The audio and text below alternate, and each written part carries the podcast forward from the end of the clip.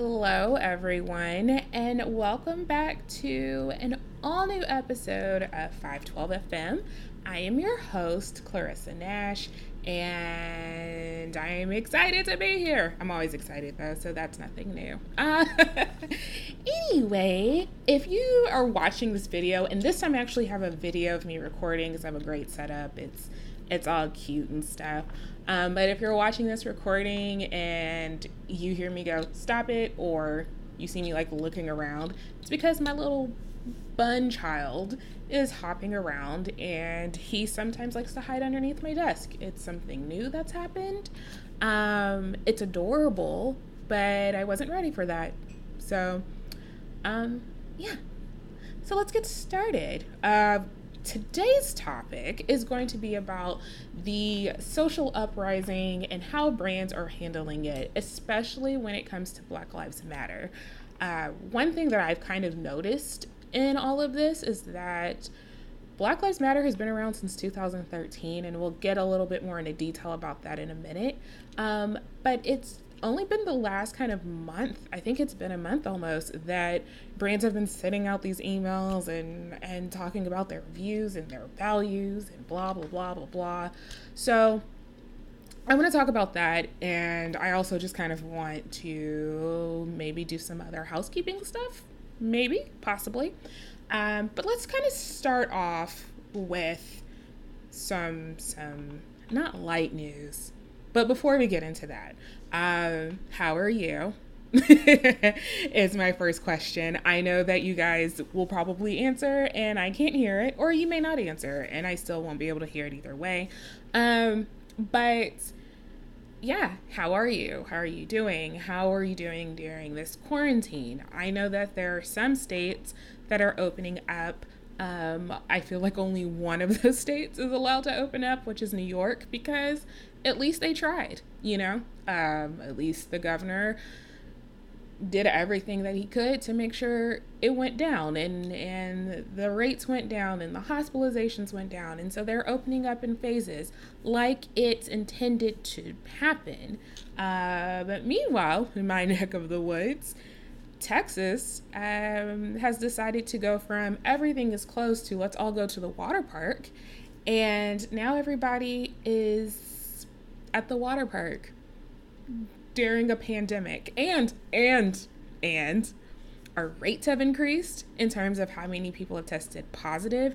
And it's not because of the protests because protesters have been wearing masks.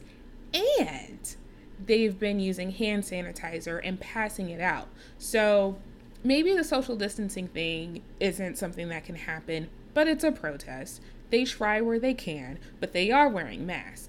Whereas the people who were so hell bent on having everything open so they can go get their nails done and their hair done, they weren't wearing masks. And they're tracing this they're tracing this outbreak back to Memorial Day. So this is before the protest even happened. And our positive ca- uh, cases have gone up. A little bit has to do with more testing being available, but a lot of that has to do with the fact that the virus does what it does spread. So, yeah, um, our governor decided that, uh, first of all, the virus is spreading at an unacceptable rate because um, there's an acceptable rate for a virus to spread. And then uh, um, he decided that he's going to cancel all elective surgeries, which I understand and don't at the same time. Uh, elective surgeries can mean a bunch of different things. It can mean you know, wanting to have a breast augmentation if that's your prerogative, or if you want to have a nose uh, nose surgery because you don't like the bump in your nose, whatever it is, that's fine. But you know that I can see as elective surgery where you'd want to postpone it. But also, you have people that do get different types of surgeries because it it depends on their health, or you have people who are transgender and they're in that process of finally getting the hormones or finally getting the surgery uh, that they need and then now, now it's being postponed because they're needing those beds and all of that equipment for people who are coming into ICU and all of this could have been prevented. That is the crazy thing. all of this could have been prevented, but everybody wants to care about getting the money in their pockets and keeping their lobby lobbyists happy and saying that God is in control, which like I'm not saying God's not in control. I'm not trying to say that to be flippant, but in the Bible, okay, this is my little me putting on my Bible hat. In the Bible, there are at least two books that talk about knowledge. That's Proverbs, that's Ecclesiastes. And for some reason, we have skipped over that knowledge part of the Bible and have used God to justify greed. Now, this is nothing new, of course, but now you have people's lives at stake. And this is exactly why Jesus flipped over the table at the church meeting or at the fair or wherever it was. I'm sorry, I didn't pay attention in Christian scriptures like I should have.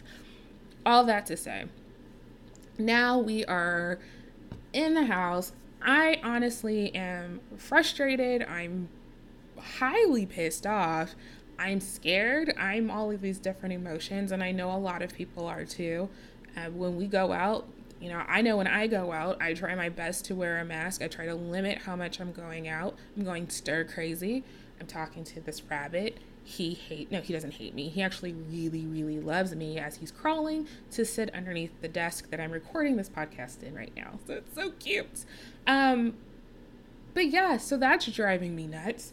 And in the meantime, during quarantine, I decided to research my family history. And I've been on Ancestry.com. I'm only doing it for 14 days. I'm not paying for it. I feel like if you are, uh, I was talking to somebody on Instagram about this. I feel like if you are Jewish, if you are uh, African American, if you are Latino, if you are a non white person, basically, um, you should be able to look up all of your family records for free. You should not have to pay for any of them. Whew, because it is definitely an emotional journey. I've shared this again on Instagram and on Facebook if you follow that I've been looking for. I, I've been very curious about my family history. There are certain things that like I, I didn't know or I don't know.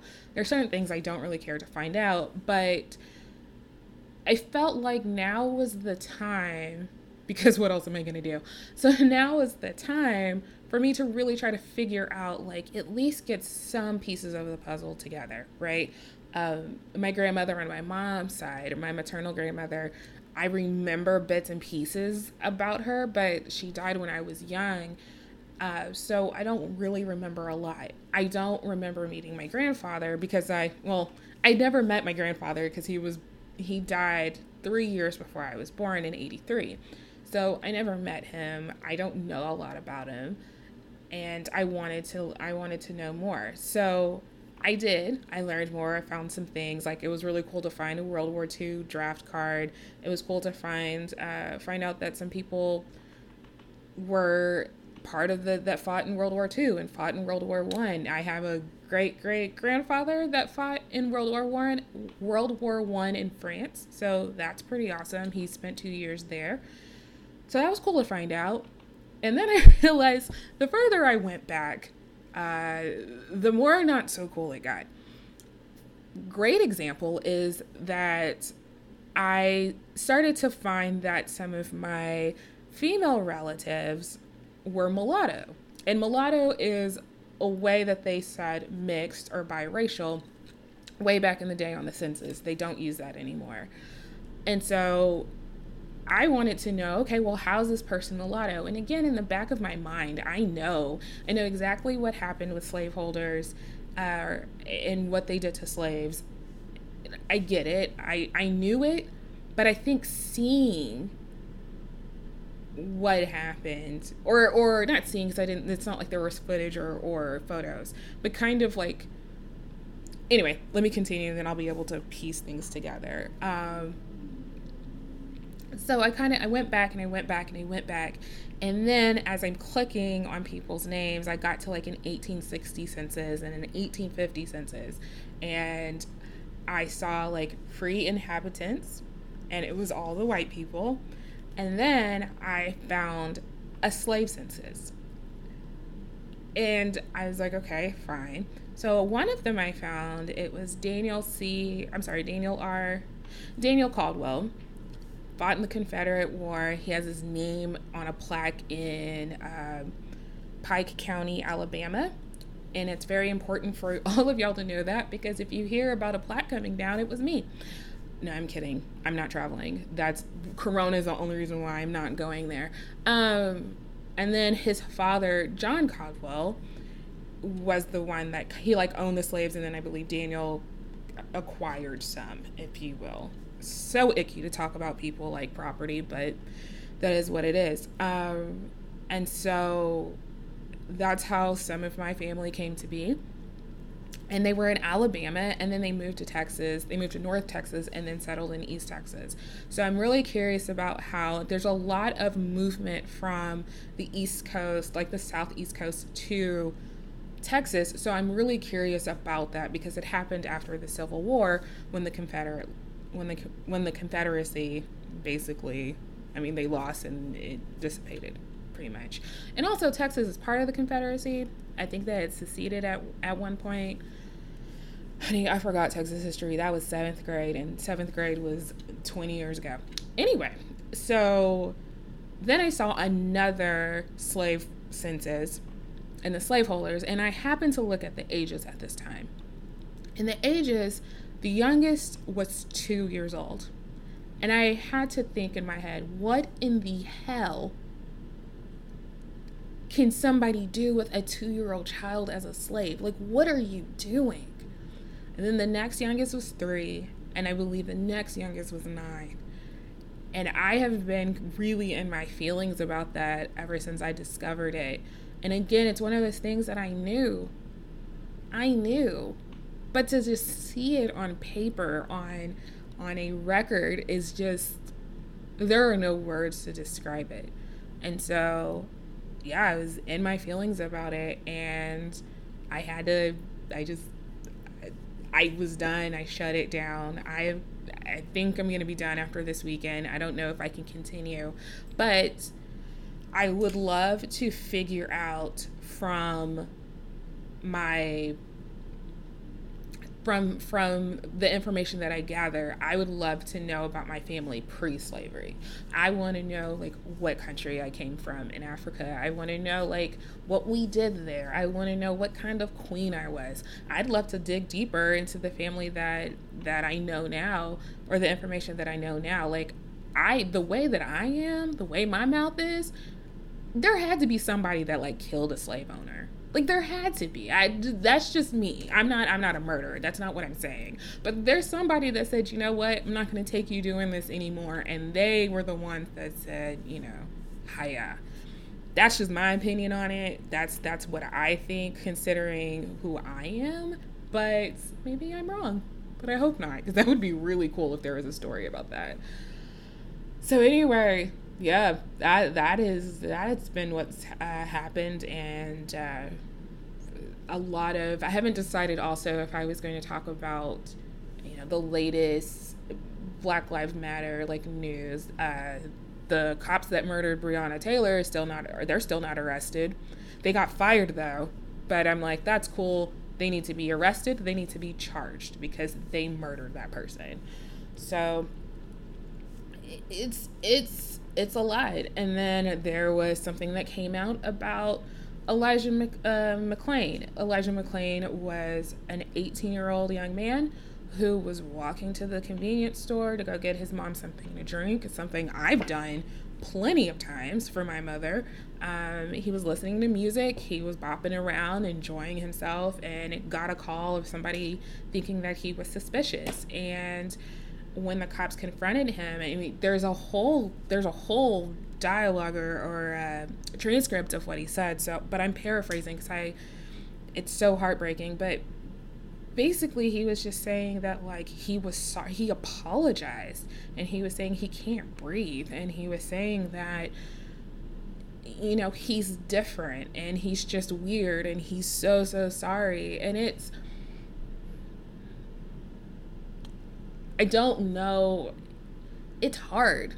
It's hard to know that this stuff keeps happening. Those officers aren't arrested. Um, this happened in Colorado. they're they're luckily reopening the probe to to find out you know exactly why and what you know why he died or what happened. I mean, we all know why he died, right? Because he was a young black man that quote unquote fit a description. Um, it, it's maddening. I don't know what else to say. I don't know what else to say, but that it's maddening. I'm sorry. Hold on. My rabbit just attacked my foot. Everyone, can you can you lay down? Lay down, please. Lay down for mama. Love you. Mean it. You want to hop? You can hop over there. Okay, sorry guys. Um, so yeah, there's just there's there's been a lot. I wish there was like really really good news that's happened, but um, oh well, okay, okay. I had to really think about it, but okay. So Dixie Chicks, if you know who they are, the one of the best modern trio country singers of all time. Um, I've loved them since eighth grade. They have changed their name to the Chicks. For those of you who are outside of the United States and or North America who don't know, Dixie is very much tied to like the Confederacy. Um, it's it's Mason Dixon line is the line between where the Union was during the Civil War and the Confederacy, and Dixie is kind of like the nickname. I 100% believe just because of the Dixie chicks themselves or the chicks themselves and and how they are they did not name themselves because they were like Confederate darlings, right? Like it's not that they believe in the Confederacy and Southern uh, or uh, the Confederate flags and stuff. I believe they said it as like to say Southern chicks. That's my opinion. Uh, Natalie Maines, who's the lead singer, if you don't know the story about her or about them, in about 2008, they were in England and they were, or 2007, and they said on stage that they disagreed with George Bush about the Iraq War. And people in England cheered, but the country music scene was like, we're done with you. The Opry disowned them. Uh, radio stations went on this whole rant about you know, disrespecting George Bush and our soldiers, which is not what they didn't disrespect soldiers, but uh, basically stopped playing them on country music channels and and country radio. So their next album, not ready. Oh, and then Toby Keith told them to shut up and sing. Um, jerk. So uh, they they the next album that came out, which had the lead single "Not Ready to Make Nice," was a fantastic album got no recognition from the country music industry, but got nominated for like nine or 10 Grammys that year and won a bunch of them. So, I mean, what you gonna do? And then the great part was in 2016, Beyonce was, was she nominated for uh, uh, Daddy's Girls or something? Uh, a song off of the Lemonade album is a very country I say country inspired. It's a it's a country song, and they she was asked to sing and perform at the CMAs and people in the country music industry lost their minds and not in a oh my god it's Beyonce kind of way. And at the time Dixie Chicks remixed the song with her and she brought them to the stage too. It was amazing. It's probably the most black people that have ever been at the Country Music Awards. And you can't deny the genius that is Beyonce, the magic that was them and the chicks. So they got their due. They got their payback because it was like, you cannot get rid of them. They are some talented, talented human beings and they harmonize so well. Like, I still jam wide open spaces. I love the cover of Landslide uh, goodbye Earl. And you know, so for everybody that's like, we don't like people being political. Um, goodbye Earl was about killing your abusive husband. so like I don't know where you lost, like where you couldn't find the politics in their earlier music, but that's your bad. Anyway, they changed their um they changed they changed their name to the Chicks, dropped Dixie, released a video called March. It is one of the most powerful inspiring videos that I've seen. It's you definitely should listen um, or give it a watch. It will get you in your feelings, but you know, good.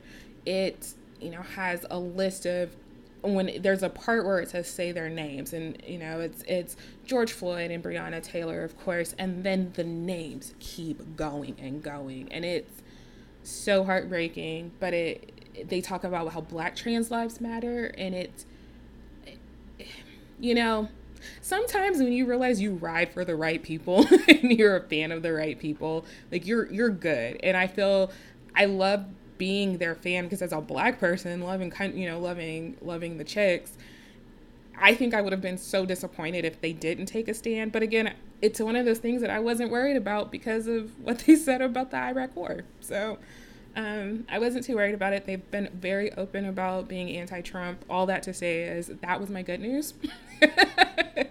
my good news is my favorite country group. Uh, I don't have that many country groups that are my favorite, but my favorite country group dropped, you know, the the name because it didn't flow with their values. They're looking at the times now. They're adapting. They're changing. They wrote a beautiful, beautiful. Um, there's gonna be so many great, powerful Black Lives Matter uh, anthems, and I don't think they're trying to hijack a movement at all. I think those intentions are pure. It's not performative. Uh, you can look over the course of their career and see, you know, how they've been active and and they're just amazing. Anyway, I could gush all day. Shout out to the chicks. Go listen to that song March. They have an album called Gaslight that's coming out. I'm so excited. So, anyway, let me take a break. And if you're watching this video, I'm to drink some water. but I'm to take a break. And then we'll talk about Black Lives Matter and brands. Oh, you were right there. My little buttons is right underneath the table okay, we're back. And I was wondering where my rabbit went, and my rabbit is underneath the table right by my feet and he's laying down you guys have to understand something um, rabbits are very very scary like in terms of trusting people because they're prey animals they're at the bottom of the food chain which means everybody's trying to come for them. So when they stretch out and they kind of do this melting on the floor business, it means that they're very comfortable in their surroundings. I've been trying to buy his love since I got him in May. It's working. He's just so freaking cute, y'all. He's so cute. He's a Netherland dwarf. He's all black. He's on my Instagram, so go look.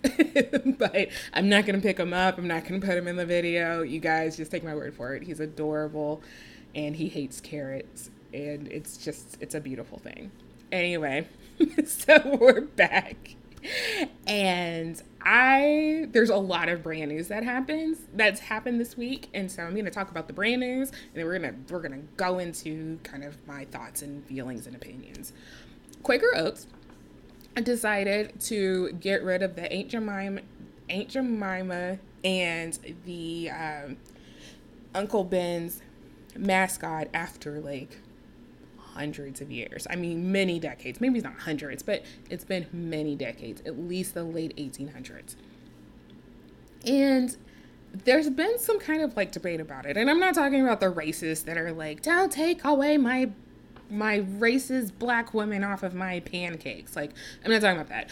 Um, one of the debates comes from the family of that Aunt Jemima is based off of, and they're worried that their families, uh, uh, their relative, their aunt, their I believe it's like a great aunt, will be erased from history when you remove her from the box. Now, there hasn't really been this like uproar of like get rid of Aunt Jemima, get rid of Uncle Ben. I personally am one of those people that's like, yeah, I know that that's racist but I don't care. like, my energy is not gonna go into like, oh my gosh, is this person racist or is or is this racist or is that racist? Like I I couldn't care less because to me it's just rice. To me it's at this point it's been it's been forever. Um, but Quaker Oats, the the CEO decided, hey, we need to talk about this. We need to change it. There's no word on how they're going to change it yet. Um, also, Mrs. Butterworth is getting looked at, um, and there's a couple of other brands. It's very interesting. Uh, like I said, I, I empathize and I actually understand where people were coming from with Aunt Jemima, but I also understand the need to get rid of it. So Aunt Jemima, the first one, the very, very first one, was based off of a racist stereotype of black women uh, called mammies, which is very interesting because, side note, in Drill Team, our nickname for the mamzels was mammies, and it was just odd. Anyway, so mammies were really depi- were depicted as being plumped. They always had on a bandana. Uh, they were dark skinned and they took care of the white children during slavery. Um, they were the ones that raised them, as opposed to just their parents raising their own kids, whatever. So she was based off of uh, the advertising agency or the company at the time decided to create, to use a particular person to create her or to create the the mascot if you will for Aunt Jemima and then this person would go and she would go to the fairs and she would do cooking shows. And one of the arguments again about that history is that that was really the only job that she could get at the time. So she took it and she embraced it for what it was. Now of course again there's something it's called minstrel shows which sounds very weird to say but it's minstrel shows and that's where white people would dress in blackface which is why blackface is really terrible and they would perform stereotypes as, of black people as comedy shows. So you have things like sambo for example very dark face i mean literally a black face wide uh, like overly red lips if you think about clowns kind of get that with like just a black face. So that's why again, blackface is terrible because it was always used to put down African Americans. Um, so th- that that was how the Aunt Jemima brand came up, and then they recently, and I say recently, I want to say, I want to say maybe 50s, 60s, they updated the mascot to what it is today. So she has her pearl earrings. She's she's slimmer in the face. Um, she looks more of like a mom than she does uh, uh, like the help, but it still has a racist past. So now they're trying to figure out what to do with that. It's very interesting to me because I understand not wanting to erase history, like I said before.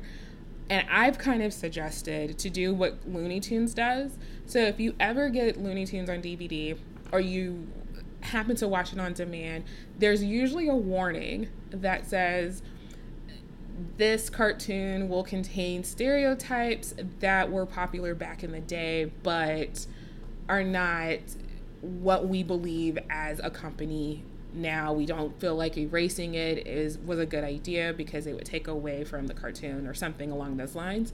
And I didn't know that because I used to watch Looney Tunes all the time. I had no clue that half of these things were racist until I saw the warning and then watched the cartoon. And I was like, wait a second like, you were forever racist. They literally had a dark cartoon. Um, it was like a, a cartoon short, but literally like a Sambo uh, cartoon. The guy was just skinny instead of being bigger. And I was like, oh, God, okay. Uh, uh, what's his the rooster uh, foghorn leghorn is a confederate you know uh, raider sam a confederate it's Pepe Le Pew is a disgusting misogynist, which I've always hated him, so whatever. Um, that didn't shock me at all. Speedy Gonzales, they started to take him out of the like modern day cartoons because of the stereotype of uh, of Mexicans. So it's it's very interesting how things that are back in the day super duper racist are still popular now, but obviously the subjects wouldn't fly. And even things like The Office, like The Office would not survive today. There's too much Me Too, there's too much racial stuff that I mean, again, I pick and choose my battles. I understand the character of Michael Scott. So when he says and does stuff, it's like, oh my God, you're so terrible, which is the point. But nowadays it wouldn't flow right. So I understand why I wouldn't work today in today's climate, which is fine. Like, like that's fine. I'm not saying it it should or or like we're being too sensitive about it, but it's very interesting how more aware we are becoming as time goes on, which is a great thing because we're not offending people, or at least we're trying not to. So, uh, but anyway, back to Aunt Jemima. back to uh, Uncle Ben, and Uncle Ben being the guy on the rice box. He is getting replaced. Um, so that's that's going to be interesting to see what they come up with. I think to preserve the history of it, like the best thing to do is be transparent. Like I said with Warner Brothers, you know, on your website, talk about the history of Aunt Jemima. Talk about who the who she was based off of. Like at least give her, give the the mascot or the character like give her a name, give her a person because she is based off of a human being. And so to leave that out would be terrible and then talk about how it got updated. Talk about why it got updated. Maybe you updated it just because it was for the times. Maybe you realized that like that mascot at the time was, you know, now that it was 50, 60s, like that's not acceptable. That's fine. And then talk about where you are today with it. People love transparency. Brands, we love transparency. I want to know why you went from point A to point B. And if you do that, you still you're kind of you're honoring the families, right? But then you're also just being honest and then you're moving forward and you're taking a step forward. It's like Dove and it's like Ivory. You know, the soap companies were super racist back in the day. Being black was terrible and you know, to be clean, you became a white person. And that's what they advertised. And it's it's weird to see that, but I love Dove and I know that Dove does not represent that stereotype today. So for me, knowing that and acknowledging that is something that I love I love in brands where they don't just ignore it or they don't or they don't deny it, you know. So those are two brands that are making their changes. Another brand that's making a change is uh, the Eskimo pies. So Eskimo pies are are owned by Dreyer's, uh, and they're the chocolate, the ice cream bar with the chocolate, the chocolate cover. I don't eat chocolate, so it's hard. I'm like, oh, I don't know, but I know what they look like. Eskimo is a derogatory term. I had no idea. Because I remember my mom used to say like Eskimo kisses all the time and stuff. So I had no idea. I grew up thinking Eskimos. The only thing I knew about Eskimos were that they were people who lived in like the very cold climates and in igloos, which is probably the problem in all of this. Right? Like we assume because it's what we see on TV. Well, as, again, Eskimo is a derogatory, ter- a derogatory term for indigenous people, uh, the Inuk tribe, who live in Canada and Greenland, and also the Yupik tribe, who reside in Siberia, and then like the surrounding islands there in Alaska. Again, had no idea, had no idea these tribes existed. Um, according to the Alaska Native Language Center, at University of Alaska, the name is considered derogatory in many other places because it was given by non-Inuits. And again, if I'm saying that wrong, I'm so sorry. I looked everywhere to figure out how to say that. Um, and was said to mean eater of raw meat. Nowadays, linguistics associate the word with net shoes. However, you know what? It's just best to avoid it. Racism is amazing. Not. Um, so they're thinking of changing the name because they're realizing like okay this is derogatory. And again i don't think anybody approached that. I'm not aware. I've been looking to see what people have said about it. But like i was brought to the term that eskimo was a derogatory term about a year ago. Uh, i don't use it often but i just never thought of it again as it being a racist term but I learned and I said, okay, cool. We're not going to use it anymore in my daily language. It's pretty easy to say, okay, cool, right? Uh, and then I just, you know, now they're they're wanting to change the name, and I have no idea what they're there's nothing's out about what they're going to change it to so far. So that's going to be very interesting to watch too, I, and hopefully it's something creative and fun as well. And then, last but not least, in some brand news, the month of July will be very, very interesting for Facebook. Uh, there are brands coming together that are pulling their advertising dollars from Facebook and Instagram and they are not running any ads for the entire month. I hope they just continue it though. Like I hope I hope it's a thing where it's like July, August, September, like until they really get a get a clue. Facebook, Mark Marky Mark Zuckerberg has done this thing where you know Twitter and Snapchat have said that they are going to label anything that Trump says as like manipulative uh, information or false information. Sorry, again, my rabbit just kind of went somewhere. Um, anything that's not true that Trump tweets, which is a lot of stuff. Let's be honest. They're labeling it as false information so that people so it does isn't taken as fact. And that's also very important because the stuff that Trump lies about isn't like hummus tastes like chocolate. You know, like that's not going to hurt anybody. That's not true, but it's not going to hurt anyone. But he's lying about like the role of the army, or he's even if he's not lying, he's provoking violence. Um, and you know, it gets his fan base riled up to commit these violence, which is why you see people who um, are very strong Trump supporters be a little bit more bold in their like racist, homophobic bigotry. I mean, it's kind of cute until they cross me. Anyway, so they're they're now um, there are companies that are like that's not. Oh, I'm sorry. So Facebook, on the other hand, said oh, we're not gonna really censor this stuff, and I'm like, but you probably should because this is hateful stuff that's being spread on Facebook. Um, the Daily Caller and Breitbart News, which is a very right wing media company, um, are listed as trusted, verified sources. Which, what? Listen, clearly I'm not a Republican. Clearly I don't listen to right wing anything. Um, I don't trust Fox News because Fox News wasn't even created to be a news channel. It was created to be an entertainment channel. Just research that. It's very interesting. Anyway, I wouldn't want a severely left wing to be a verified source either. Like when I I personally look at my news, if it doesn't come from Maddow, if it doesn't come from NPR, I'm not really paying attention to it because I don't really trust it. That's just me. That's how I keep myself in my like zone of information. Uh, but anyway, having those two though be your verified, you know, what you fact check is actually really dangerous. And then Facebook said like you know, we're really not, we're just not going to, we're not going to do anything. We're not going to hide or censor language because freedom of speech, like, freedom of speech is not freedom of consequences. Let me say that one more time.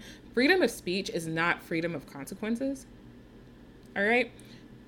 You can say whatever you want to, but there's also a consequence that happens. And people have used the example fire. You can yell fire in a building but if you if you cause a panic and that panic ends up having people get hurt or killed because you said something, your consequence is that you're going to get in trouble for that. So yeah, you can say whatever you want. It's like when people want to say like, "Well, how come I can't say the N-word if I'm, you know, if it's in a song?" You can. But if you're around the wrong person and you say the N-word and they hear you, who's to know what's gonna happen? In fact, I just don't like the word, but that's not the point. You get what I mean? So, yeah, uh, Facebook or people said like they've had enough. I know personally, I wrote that white supremacy was stupid on Facebook and I got my account flagged. I got a warning. I was like, but white supremacy is stupid, Mark. Clarissa, why are you still on Facebook? I don't know. I've been on it for about 16 years. I'm sorry, it's hard to let go. But again, Facebook makes 99% of its profit from ads, so don't feel too bad for being on the platform because I'm not ever giving them my money. So there's that. Fair? Fair? Um, but anyway, so NAACP, a little bit more on it. NAACP color change in the Anti Defamation League uh, called advertisers to boycott spending on Facebook for the next month to show that they will not support companies that put profit over safety. And that's super important too because people's words really do drive emotion. So if you're calling somebody something really racist or really homophobic, that drives people to act in a negative way. And that can put people in harm. And we're a gun toting country. So, I mean, who knows what's to happen. There is a website that's called shop, uh, sorry, stophateforprofit.org. And it states they allowed um, incitement to violence against protesters fighting for the for racial justice in America in the wake of George Floyd, Breonna Taylor, Tony McDade, Ahmaud Arbery, Rayshard Brooks, and so many others. They named Breitbart News a trusted news source and made the Daily Caller a fact checker, despite both publications having records of working with known white nationalists. They turned a blind eye to blatant voter suppression on their platform um, they could use that time to support Black users. They could call out the Holocaust denial as hate. Um, they could help get out the vote, but they choose na- not to. Uh, 99% of Facebook's $70 billion is made through advertising. So they ask, like, who will advertisers stand with? And they want to send Facebook a powerful message saying that your profits will never be worth promoting hate. That is anti-Semitism, racism, bigotry, and violence. Sorry, I wanted to finish all of that. That's that's a very powerful statement and a really good statement. And I again, I'm really curious to see like how many companies end up doing it in the month of July. But so far, we have uh, North Face, Patagonia, Upwork, REI, and Talkspace. They are pulling and like each one they put in about 50 60 thousand dollars a month to run ads on facebook. So that's that's a that's a lot of money. I'm very curious again who's going to be added to the list of people to to do that because that'll show them hopefully. Uh, mark zuckerberg has a very complicated history with being a good person if you listen to there's a I believe two or three part series of behind the bastards that i continuously mention because it's one of my favorite podcasts. And they have about like i said a two to three part history about facebook uh, about mark zuckerberg and kind of that transition from just being a social media platform into going to digital media but like why he did it and how he went about it. And who guy like, why are we on Facebook, y'all? Like, I wish Instagram would separate from Facebook, become its own thing. Because I really do love Instagram, and I just kind of wish like Facebook would like not. I wish I could quit it, but it's almost 20 years. I need to let it go. I really, really do.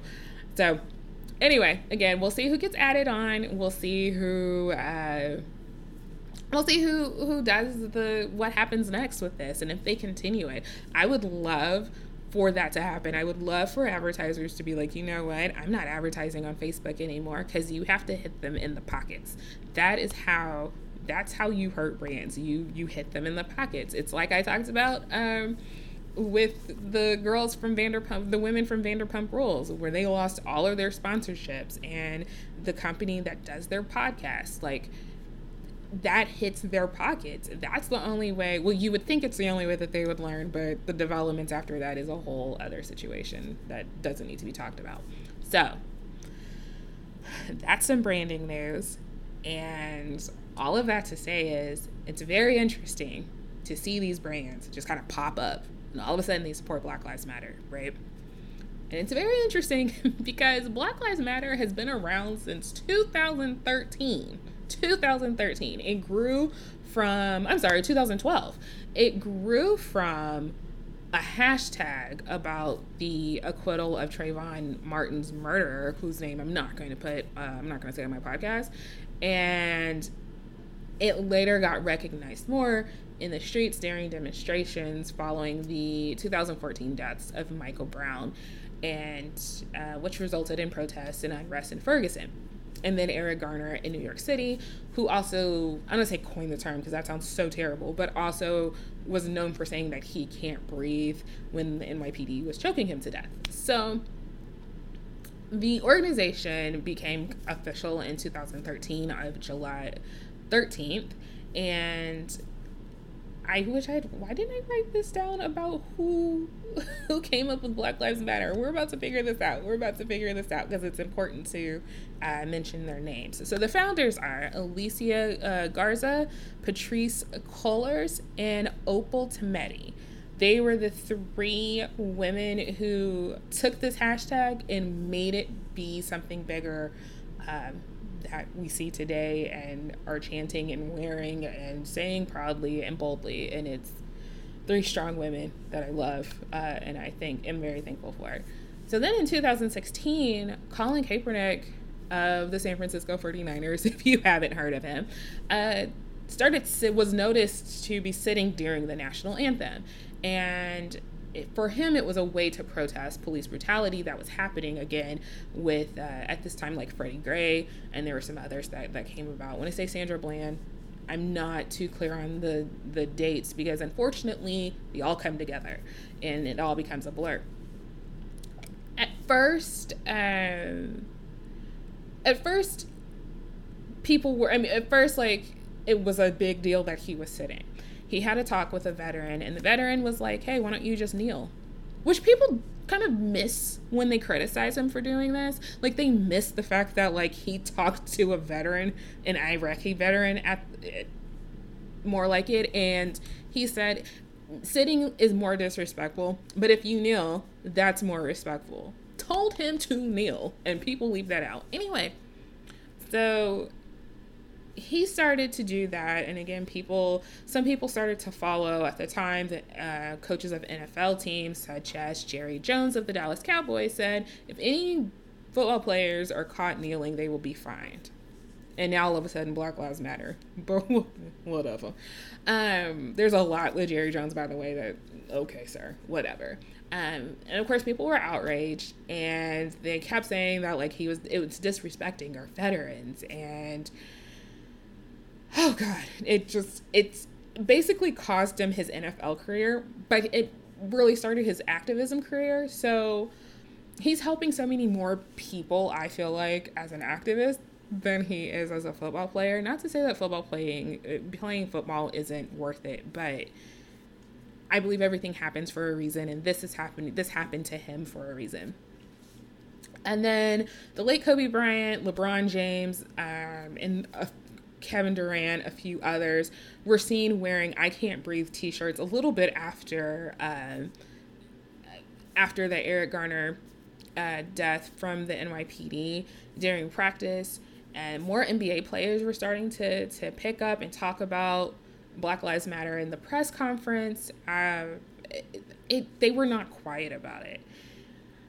So again, you hear me say it's 2016, 2014, 2012. Remember those dates because that's four that what 2012 was eight years ago? My god. So that's four about four to eight years ago. We've been talking about black lives matter for eight years. But then all of a sudden 2020 happens which god what is 2020 anyway? And you have covid and then you have this social justice uprising. And the crazy thing is, is when all of I remember when GDPR happened, and if you're an entrepreneur, you understand GDPR, or even if you're not an entrepreneur, you kept getting emails saying like we care about your privacy and then they explained why they had to update like how you want it to be opt-in basically it was if you do business online, uh, like in the EU, they were changing their privacy laws. So all the businesses had to change and update their email list and privacy terms. It was a big headache for all of us. Um, and it was a headache if you kept getting emails from companies, which we all did. And then COVID 19 happened and it started to Im- impact more people in the US. And so everybody, every brand was like, we care about your health and so you got so many week what we're doing about COVID 19 at XYZ brand. Like, Jesus, okay, we get it. and now we have three types of emails that are coming out from brands. Now is our time to listen. Black Lives Matter. We're taking a stand against racial injustice. Now, listen, I'm happy that people have decided to do that. I'm happy that brands are are willing to be open and talk about how they're listening and yada yada yada. But as a black person, I don't understand why it had to take somebody who got kneed in the neck for you to understand that Black Lives Matter. Black people have been here and we have been going through some racial injustice for the longest time. And you said nothing about it. You did nothing about it. But then at the same time, I'm really happy that brands are speaking out. So I'm very conflicted as a marketer, I'm very conflicted as a brand strategist, and I'm very conflicted as a black person how I'm supposed to handle all of this stuff that's happening, right? And there are people and there are brands that are getting called out. Like I just found out, or I was just reading something about Anthropologie yesterday. They were talking, I remember during the week everybody was posting the black squares and they said that we're listening or like black lives matter and then somebody had posted a screen cap to them and said this you uh, this is you and it's something about i don't know something racist that they did but then a story came out in buzzfeed that said that the employees or, or Anthropologie would uh, train their employees to use the term Nick or Nikki if they saw a person that looked like they were stealing. And they were using this with black and other minorities. And I know because I was in urban, Anthropologie, and free people, all three are the same company. And I've been followed in each store. So that wasn't a shocker. Wasn't a shocker at all. I had something in my hand I was about to go show my friend who was white and or who is white. She didn't like not stay white. Went to go show her. And I was being followed in the store. And I was like, you know what? I'm gonna go.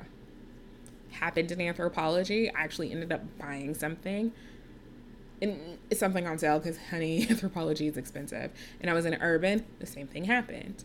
So none of that's a shocker. So for them to say Black Lives Matter and for this to be a thing is insanity to me. Uh, not insanity. The fact that they would sit there and say Black Lives Matter as if like they aren't stereotyping black people. That's insanity. Um, and we're supposed to believe it and act like we don't have receipts. Sis, that's not how this works in this day and age. You can't get away with stuff. But then there are brands like Ben and Jerry's love Ben and Jerry's. Can't eat a lot of their ice cream because it's got gluten in it and I can't get sick. Or there's like a cherry and chocolate flavor, which I'm like, that sounds disgusting. Um, no offense to Jerry Garcia, who the ice cream is named after. But Ben and Jerry's has always been about that life. They very much said, we need to dismantle white supremacy. Boom. They even have a little graphic about how to just like and how defending the police and they have an ice cream graphic about what that means to defend the police. Like listen if you know anything about ben and jerry's go check the receipts. They have been about immigration. They pay their employees like they're the people that package the ice cream together pay them $16 an hour. I believe it's former a lot of people that they hire are people who got out of prison who need a job which is so great for people who got out of prison because they can get money and it's a less chance of them for uh, to go back into the system. They've always been about that life. They've always talked about it. So seeing posts about black lives matter from them is something that i'm like okay That's what I expect. I would be disappointed if you didn't say anything.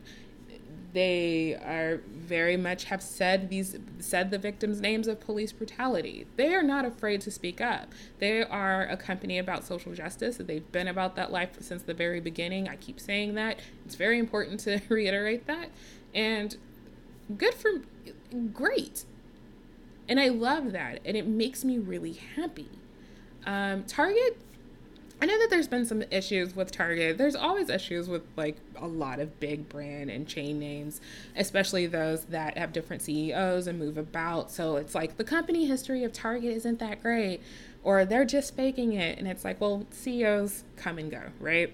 Um, but for Target to release something when the the riots, if you will, or the looting in Minneapolis the first day of George Floyd of the what was just the George Floyd protest, for them to say, you know what, we can rebuild.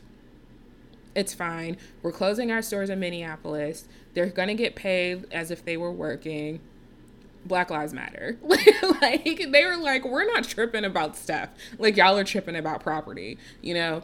And that's really awesome to do. I, they've done a lot, especially recently, into uh, into growing their diversity within like the models and and at least their marketing materials. Here's here's the thing too. Diversity has to happen, and Black lives have to matter. Excuse me, Black lives have to matter everywhere, right? So Black lives can't only matter in the front Black lives have to matter in your C suite. So, if you're not hiring black people in your leadership roles, your is Black Lives Matter really meaningful? Is that do you really believe that or are you just trying to catch on with the trend? Because let me just tell you something, black people's lives are not trends. I'm to be black today. I'm to be black tomorrow. I'm gonna be black in the next 10 years, and I'm gonna be black until I die. So I'm not a trend. Okay, black people are not trends. So if you're gonna really put out this message, brands, that Black Lives Matter, you really need to put out, you really need to do the work. And if you're realizing that you haven't done the work yet, that's okay. That's that's you need to acknowledge that. Now is the time to acknowledge that let me do a little segue because you know I'm good at that. There are local places, especially like my local news, that will highlight black-owned restaurants, and you can always tell where when the races where the racist people come out because they go, well, why does it matter what color they are? If the food is good, the food is good. Here's why it matters, sis and bro. Because in 1921, in Tulsa, Oklahoma, white supremacists decided to come into the town where black businesses were owned, drop bombs, shoot guns, and ran and just destroy everything that they made for themselves. Because for the longest time, it was okay to destroy what black people worked so hard for post slavery. And it is still okay today. They don't do it by way of dropping bombs from planes. They don't do it by way of just randomly shooting up people. Asterisk, they kind of do. Um, but it's in the lending from the banks it's in the in the codes from the government, the health codes if they're looking at restaurants. If you get the wrong inspector, if you get a racist inspector, your restaurant can be done for. So yes, highlight black-owned businesses. Highlight uh, highlight black creators, black influencers that are changing the makeup, hair, fashion game. Highlight the home decorators because we don't see enough. And let me tell you something else representation matters, period. If we go back to Aunt Jemima and when it was created, it was created in a time where blackface was acceptable, where the culture was this is how we this is how black people are. This is how white people see black people and because we're catering to white people, we will make sure our marketing matches that so they will buy our product. Where in 2020 now it doesn't work like that anymore. They're not seeing, most aren't seeing people the same way that white people saw black people in the 1800s. Right? So what happens is that, yes, you do have to change with it and you have to understand that representation matters we have negative stereotypes of people all over the world because, especially in Hollywood, you hire Middle Eastern people to play the role of a terrorist. So, what you keep the stereotype that all Middle Eastern people are terrorists. They are not. And according to the FBI, they are definitely not. And not that I like the FBI, but you know, neither here nor there. Um, we are working very hard at this moment. This is an awakening. And I know I weave in and out about why now to understanding why now. We are in an awakening as as America. As America, we have to sit down and we have to literally look at ourselves and brands have to look at themselves and go, what am I contributing to make these to make black people, to make minorities be targets of something so hateful? What are we doing? And how can we change that? That's at least my hope. My hope is that, and, and a friend was telling me this, and I really hope it's true. I hope that the pandemic, if it did anything right, it made people stay home and it made people look at this is what we've been talking about for years. This is what we meant by Black Lives Matter. We're not saying we want to get away with crime, we're not trying to get away with stuff. What we're saying is if you can arrest somebody, if you can take the person who murdered nine people at a Charleston church who were African American to Burger King to get him something to eat before he goes to prison. You can arrest somebody who fell asleep in a car, or you can who fell asleep in a car, who took your taser, you can control that situation and that person can still be alive today. But you decided because of the color of their skin that their life didn't matter. And that's why we say Black Lives Matter. So if marketing, which plays a huge part and a huge role in how people see things and, and see other people, if they can really look at what they've done and say, okay, this is how we need to change our perception or how people perceive Hispanic people or how people perceive uh, Middle Eastern people, et cetera, et cetera, thank God, I hope that they're serious about this. I hope they're investing in getting the education, getting the training, because it's not something that happens overnight. You have to unlearn a lot of things. And listen, your brand can be as big as a Fortune 500 company, or it can just be little you. You can change your perception, you can change how you market and put things out by simply looking at what you've done. Like, for example, say that you are you're a coach, you're a life coach, and you use stock photos for your blogs or for your webinars. Who are what color are the people in your stock photos? If it's white across the board, you need to go on Unsplash, you need to go on Create Her Stock, and you need to find some black people. You need to find some minorities. And here's the thing when we talk about minority groups, also understand that that that's disabled people. That is also LGBTQ community. And and when I say that, don't do this whole thing of we have a black person and how we're diverse. My college um, used to my college did that. They had one black person on their website, one Asian, one Hispanic, and like one Middle Eastern person and a white person. And they were like, look at our diversity. And I'm like, this is corny. Don't do that. okay, we're not saying to do that. But do something like Procter and Gamble has done really well with some of their uh, their companies like Tide whenever they're doing commercials and there's a stay-at-home dad who is washing clothes for his daughter that likes to wear the princess costume.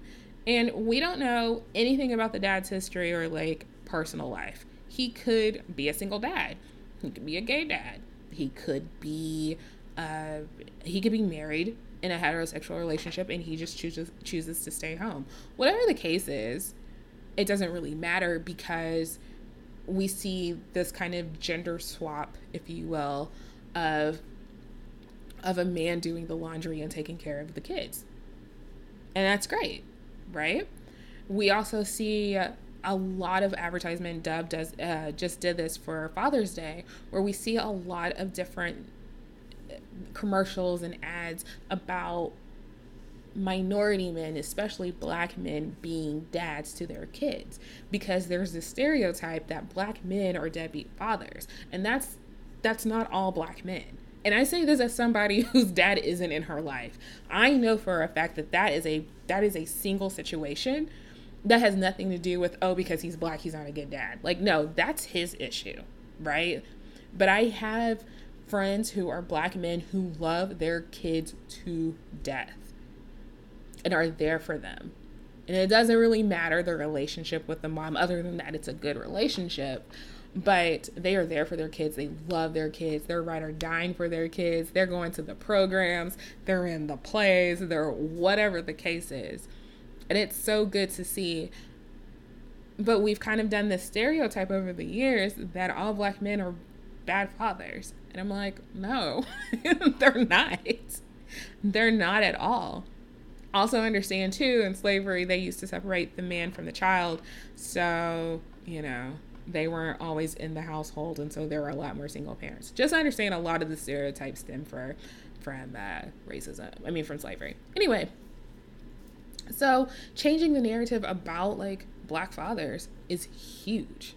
Changing the narrative of dark skinned women is huge. Jenny slate and kristen bell both play it, this isn't about brands, but I like to talk about Hollywood as well. They both played um, biracial or African American characters in in these adult cartoons, adult cartoons, in that definitely not for kids. And they both decided, talking to the creators of the show, they said, you know what, we need to make room for black and like biracial or multiracial act- voice actors. So I'm to step away from the role.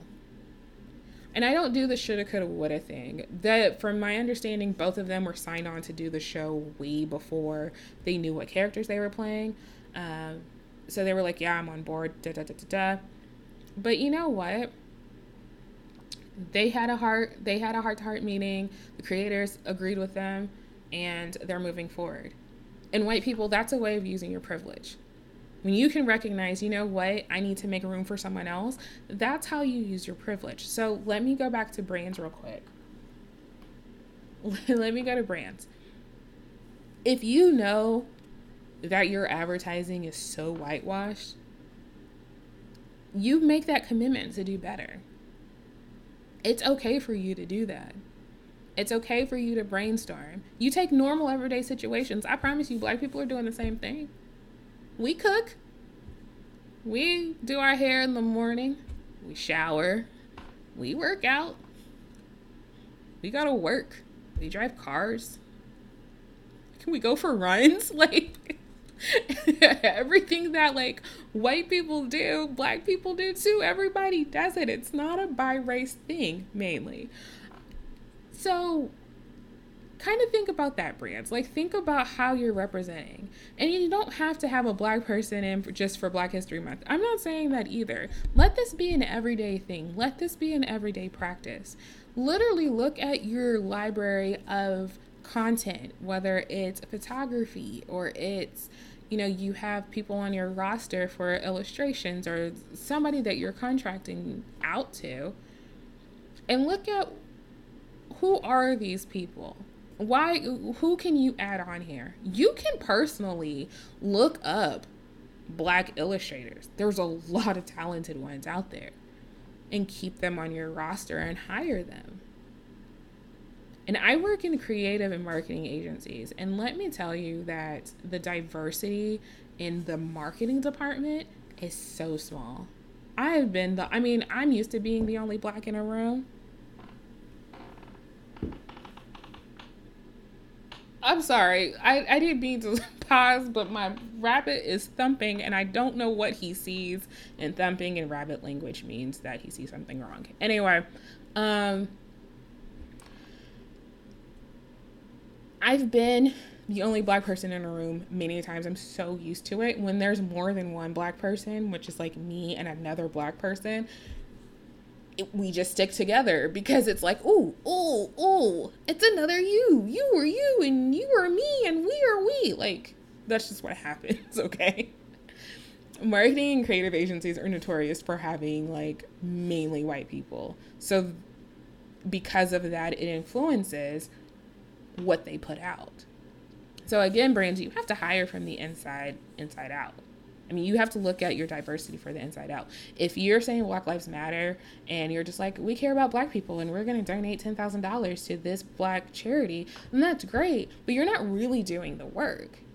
Again, we're not a trend, we're always going to be around. So you need to do the work. How do you do that? I'm going to make this more concise and more clear, okay?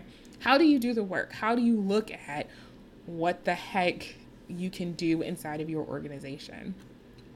One, audit. Audit everything from the inside out.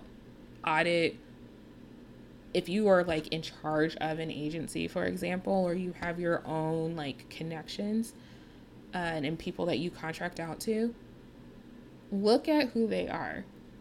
Why do you have them? I'm not saying that people don't hire black people because they're all racist, but just think about it. And yeah, you're going to have to think about it. And you're going to have to acknowledge it, right? So look at who you're working with. Figure out who you can bring in. If you work for a company, for an agency company, and there's a black person in uh, your your the role escapes me, but in your uh, not career role. Anyway, if there's a black person that that you are a manager of, bring that person, talk to them, have a casual meeting, and say, hey, like, how how do you feel about the company culture here? Like, how do you feel like we can improve? How do you feel like X, Y, and Z? And be prepared for some honest truth. Don't hold it against them. If they don't say, I mean, listen, for me, until a certain point, I would say, oh, everything's fine, everything's great. And I was like wanting to get in a car accident every time I drove to work.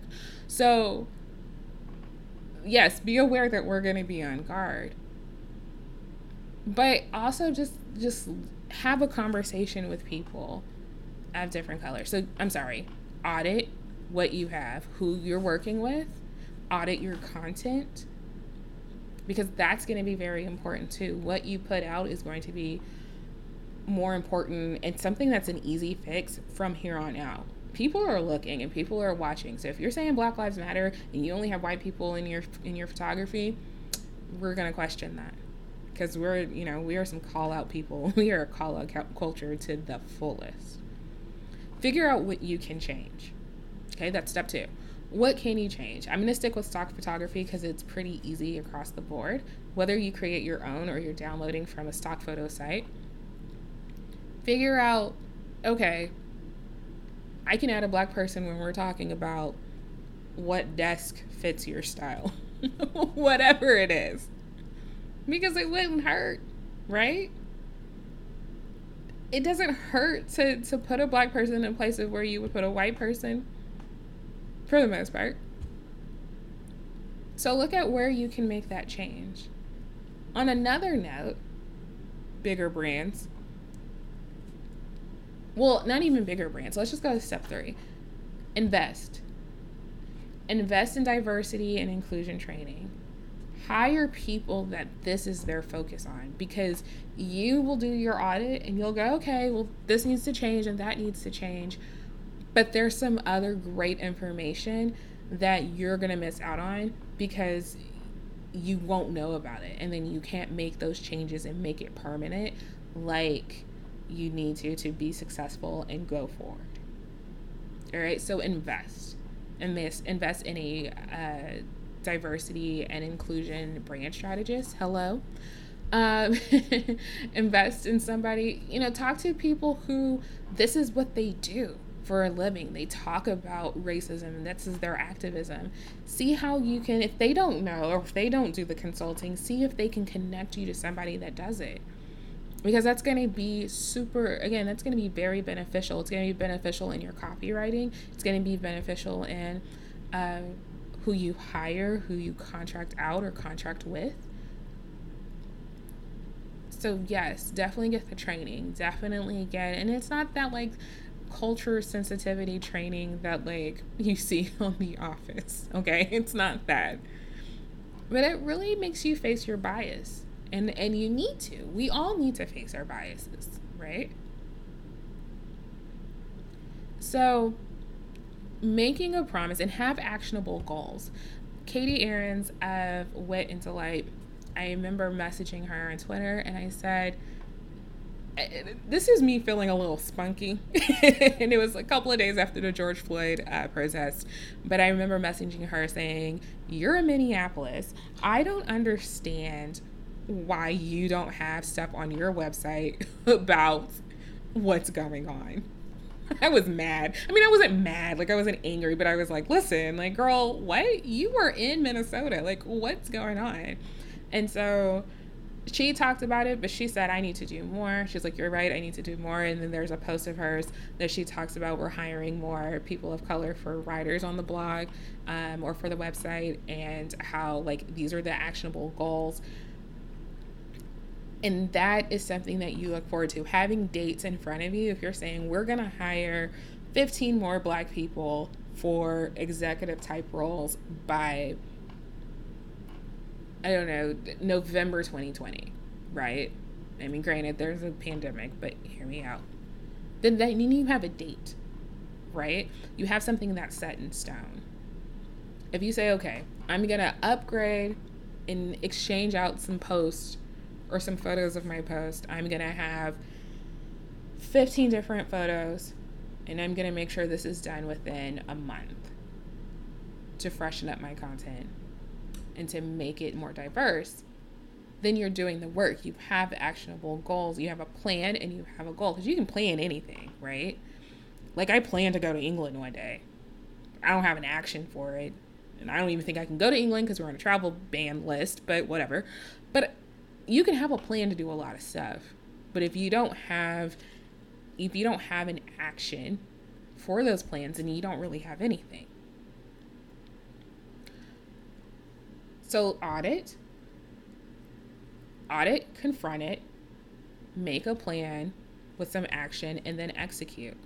And then look at where you're doing in the execution of it. Go about it, make those contacts. So listen, it's not scary. I don't know what people are scared of.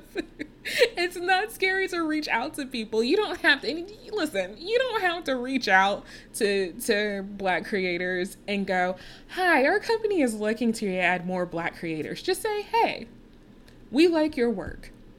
We think this is good and that is good. We would love to do a project with you. Do you have some time to talk about it?" And that's it. Like you don't have to be extra. We don't you don't have to say we need more blacks on our team because that is not comfortable as someone that's had that being said before, just it's not a comfortable thing to to to be part of. And again, make sure you do the work. And let me tell you something else, brands. You might be getting fatigued. But so am I. But my fatigue isn't coming from talking about Black Lives Matter all the time. My fatigue is reminding y'all that Black Lives Matter. My fatigue comes from there could have been a black person in that spot when you're talking about braids. Why is there a white person? Why is Gigi Hadid in this space when you could have had a person of color? So, yes, you might get tired because this is the first time you really have to confront it and you really have to put some. You've already said the words, and millions of people have already seen it. So, you have to put up and if you don't put if you don't put up, trust me, your audience will call you out. I was telling somebody the other day, I would rather like if you don't mean Black Lives Matter, I would rather you just not say anything. like just keep posting like you've been posting. You don't have to say Black Lives that if that's not your MO, like if your cater is to, if you're catering to the Trump supporters and white nationalists, which is the same thing, then that's your that's you. That's on you and your conscience. I don't agree with that and I won't be investing in you. But don't don't lie and say Black Lives Matter and then you do nothing about it. Because you can say it till the cows come home, but if you do nothing, you you've done nothing. You've wasted everybody's time and breath trying to be cool with people's lives is not it. So look at your principles, look at your values, look at your where your brand stands. What is your goal? What do you want to be remembered for? Again, Ben and Jerry's has some really great ice cream. Sometimes I cheat on the gluten and then my stomach, you know, makes me pay for it. But I don't get Ben and Jerry's because I want to cheat on gluten. I get Ben and Jerry's because I know that I am buying from a brand that that cares about the same things that I do. I buy from I'm going to download music from the Chicks because I know that they have the same values that I do.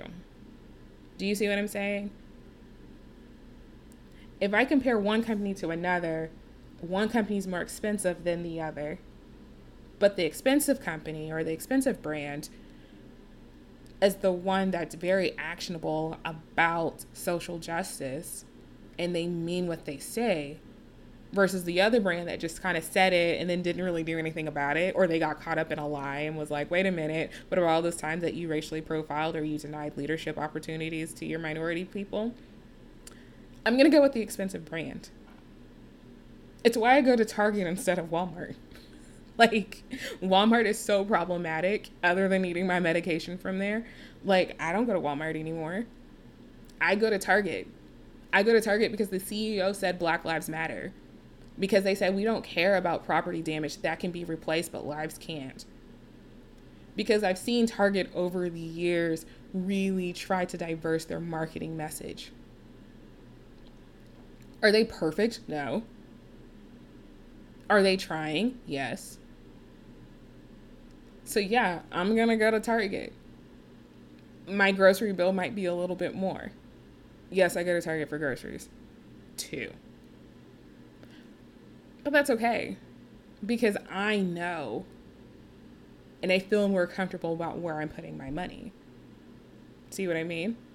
So also understand, even if you're a solopreneur, if you're a life coach, if you don't say anything about Black lives, or you say something about Black lives and you don't do anything to improve yourself and your business to be more inclusive, but somebody who does the exact same thing does, and you're a little less expensive than the other person or you're more popular than the other person people are going to go with the other person because they're going to they know that they care. The more that gen z and the more that millennials grow up and become more of the power the buying power out buying the pace of baby boomers and some gen xers not all the more that social justice issues, not just pertaining to ourselves, but pertaining to other people, are going to matter, especially with Gen Z. Wait until that generation is the most is the biggest buying buying power. If you look like you don't care about the LGBTQ community and that person that's judging you or considering buying from you is a white heterosexual male, he probably isn't going to buy from your company. Because the way that Generation Z is, and this is why I don't like to talk mess about the younger generation, the way that Generation Z is, they care so much at such an early age about the rights of everyone, which is such a beautiful thing. Millennials are learning a little bit late because we were 90s kids. And that was a problematic era in and of itself, but we're out learning what we've learned then. But Gen Z, the information is right there they're willing to learn. They're willing to speak up against their parents. Some are boomers, some are Gen Xers, and some are millennials. They're ready to speak up. They don't care about the consequences because they know what it's right in their heart. So the longer that they the the more that they become a, a buying power, they're going to be buying with their heart. And that's statistics too. So many charts on that. It's a beautiful thing. And millennials are starting to do the same thing too. And Gen Xers do the same thing. Poor forgotten generation. I didn't forget y'all then. Y'all my boobs. So I understand that as the tides are shifting, as times are are are developing and we're we're becoming more aware of things, Black Lives Matter is not a trendy statement. Okay, it's not something that's going to go away like the GDPR. It's not something that we're going to get tired of hearing about when we talk about the coronavirus. Okay, Black lives are going to matter this decade, in the next decade, and the decade after that, et cetera, et cetera, et cetera. So if you're a brand who really means Black Lives Matter, do your work now, do the audit now, invest in the education, have a heart to heart talk about what's going on. I'm not saying kick people out of positions. I'm saying be more conscious, though, of who you're hiring next. Who are you promoting next? And if you think that person isn't quite ready yet, be a mentor to them. Because as a boss, that's what you're supposed to be doing. And that may not pertain to everybody, but that is something to really think about. So, do the audit, invest, make the commitment, and, and put it into action. And check where you are every single at, at, at certain checkpoints to make sure you are where you need to be. And then evaluate. Evaluate, you know, what you can do and, and, and how you can be better or I mean, I don't say congratulate yourself. I think that's kind of weird. Congratulations, you are, you are. I don't know. I'm sorry. So there's that.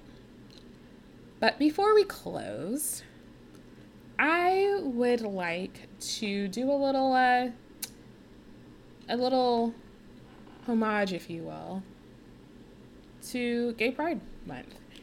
June is Gay Pride Month, and there was a tweet going around by a Caucasian male who is gay and said that black people cannot hijack June uh, to celebrate Juneteenth because we already have Black History Month and June is for Pride. Now, the last time I checked, white people aren't the only ones that can be gay.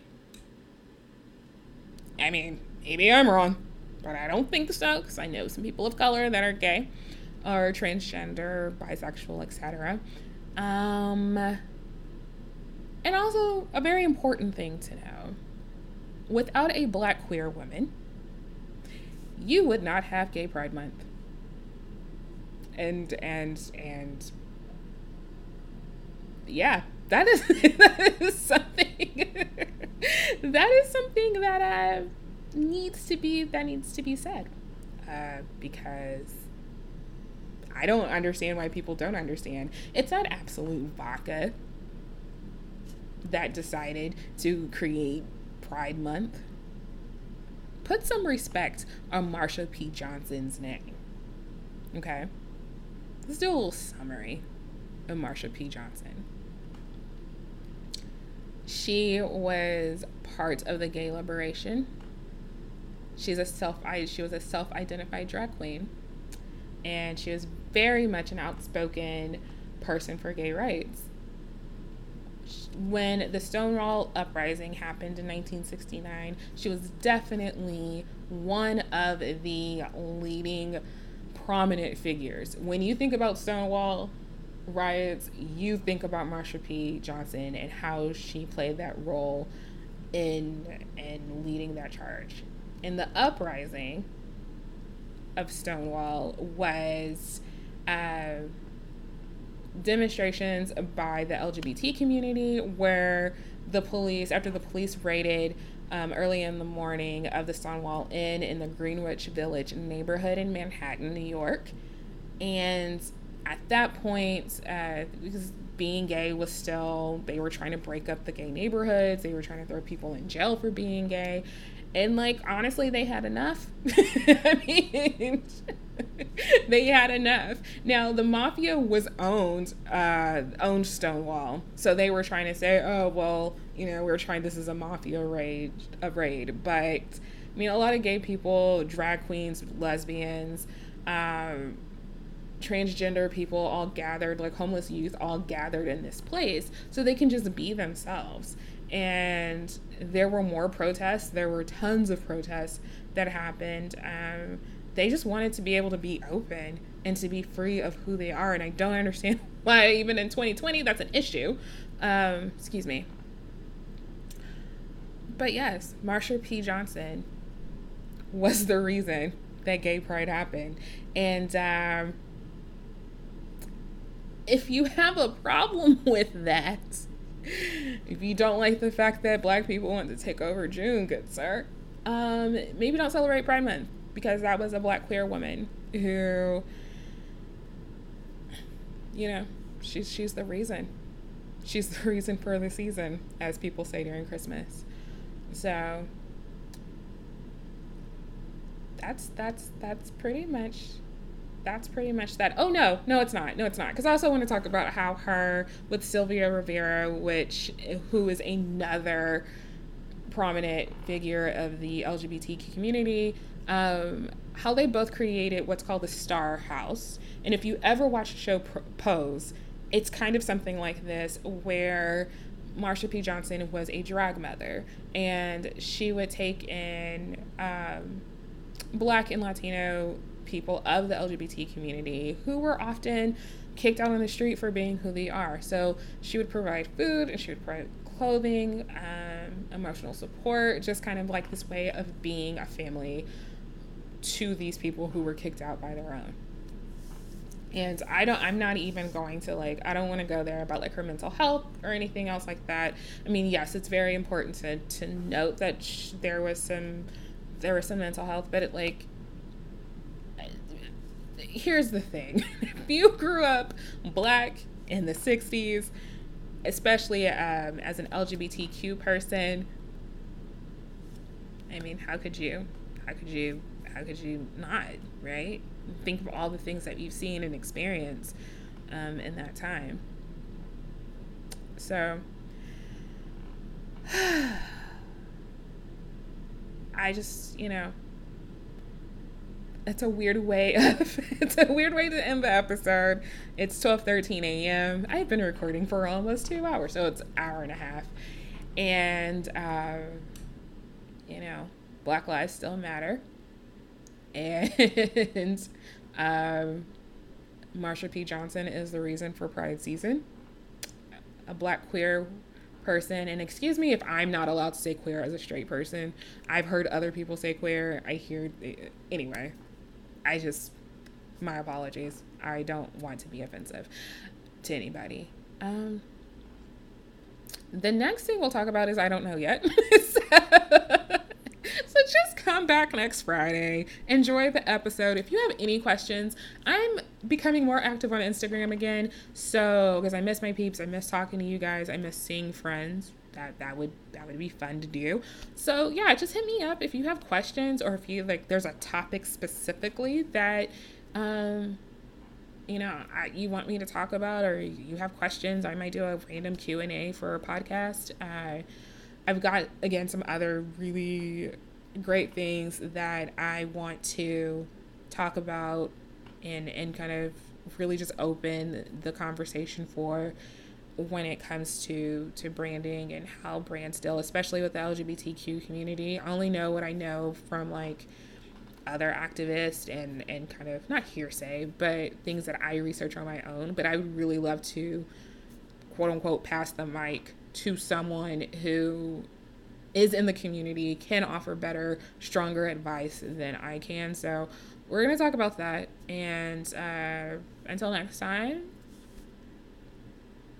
Take care of yourselves. Black Lives Matter. Arrest the cops that killed Breonna Taylor.